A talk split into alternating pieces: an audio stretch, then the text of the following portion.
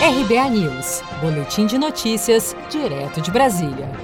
Organização Mundial da Saúde suspende mais uma vez os testes com a hidroxicloroquina no combate à Covid-19. A decisão se refere a testes dentro dos ensaios Solidariedade. O anúncio foi feito nesta quarta-feira, 17 de junho. A entidade afirmou que evidências científicas apontam que a substância não reduz a mortalidade de pacientes internados com o novo coronavírus.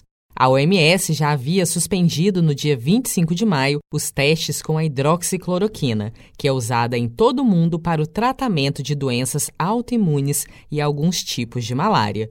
Dias depois, entretanto, voltou atrás e retomou os ensaios. Em entrevista à TV Record, o médico Antônio Carlos Lopes falou sobre os cuidados nos tratamentos com o uso da hidroxicloroquina. O que vale é uma experiência vivida à beira do leito Qualquer que seja o medicamento tem que ser prescrito por médico. Agora, o que é um absurdo é governadores, etc., quererem impedir que o médico prescreva.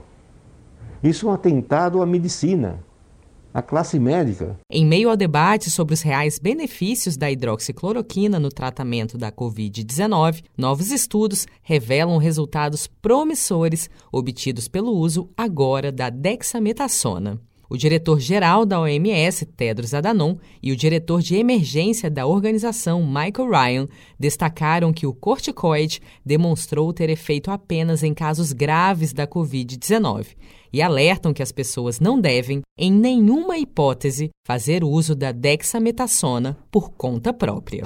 Você está preparado para imprevistos? Em momentos de incerteza como o que estamos passando, contar com uma reserva financeira faz toda a diferença. Se puder, comece aos pouquinhos a fazer uma poupança. Você ganha tranquilidade, segurança e cuida do seu futuro. Procure a agência do Sicredi mais próxima de você e saiba mais. Sicredi, gente que coopera cresce com produção de Gisele Monteiro. De Brasília, Daniele Vaz.